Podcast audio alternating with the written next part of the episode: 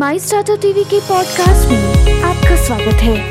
मैं हूँ आपकी होस्ट तुषादी आज के प्रमुख समाचार।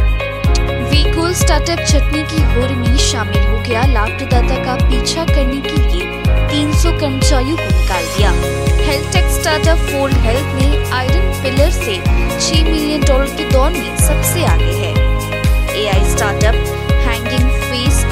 अरब डॉलर के मूल्यांकन पर ताज़ा वीसी फंड जुटा रही है।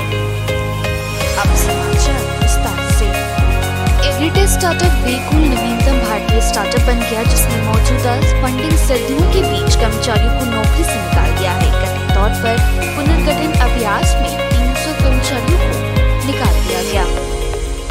हेल्थ स्टार्टअप फोल्ड हेल्थ ने आयरन पिलर के नेतृत्व में एक फंडिंग राउंड में छह मिलियन डॉलर हासिल किए हैं इस राउंड में doctor Roshika Fernando Pulle doctor Crystal Castle doctor मैली कोय श्रीधर कृष्णन और अनुराग जैन की भागीदारी देखी गई। मामले की जानकारी रखने वाले कई सूत्रों ने फोर्ब्स को बताया कि हैंगिंग फेस एक नई फंडिंग राउंड जुटा रहे हैं, जिससे उच्च उड़ान वाली एआई स्टार्टअप का मूल्य चार बिलियन डॉलर होने की बेंगलुरु में एक टेक स्टार्टअप ने सीईओ को अपने फर्म में छटनी के बारे में असंवेदनशील होने के लिए आलोचना का सामना करना पड़ रहा है, सुमित शाह दुकान के संस्थापक और सीईओ ने कहा।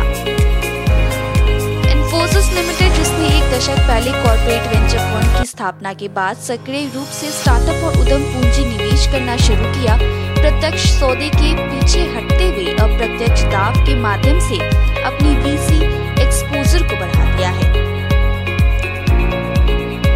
स्टार्टअप जैप फ्रेश जो अपने ऑनलाइन प्लेटफॉर्म के माध्यम से दिल्ली एनसीआर में मांस बेचता है ने बेंगलुरु बाज़ार में प्रवेश करने की, अपनी रणनीति के तहत तीन मिलियन अमेरिकी डॉलर के सौदे मूल्य पर डॉक्टर मीट का अधिग्रहण किया है।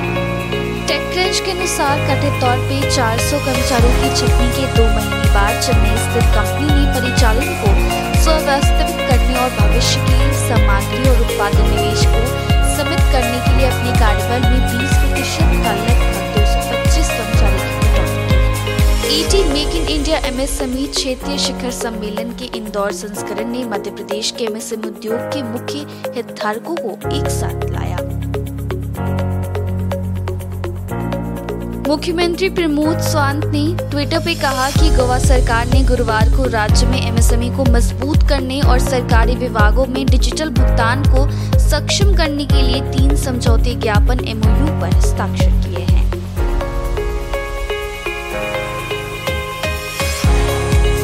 आज व्यापार की शुरुआती धीमी रहने की उम्मीद है क्योंकि निफ्टी, गिफ्टी व्यापार सूचकांक के लिए सपाट शुरुआत का संकेत देता है।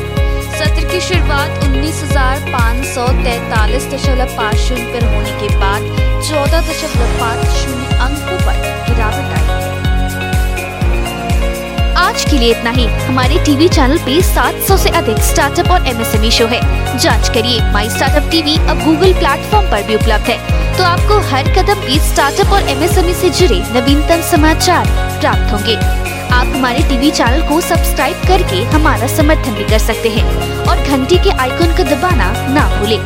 आप हमें को फेसबुक ट्विटर लिंक्डइन पर भी फॉलो कर सकते हैं। या हमारी वेबसाइट www.mystartuptv.in पर जा सकते हैं।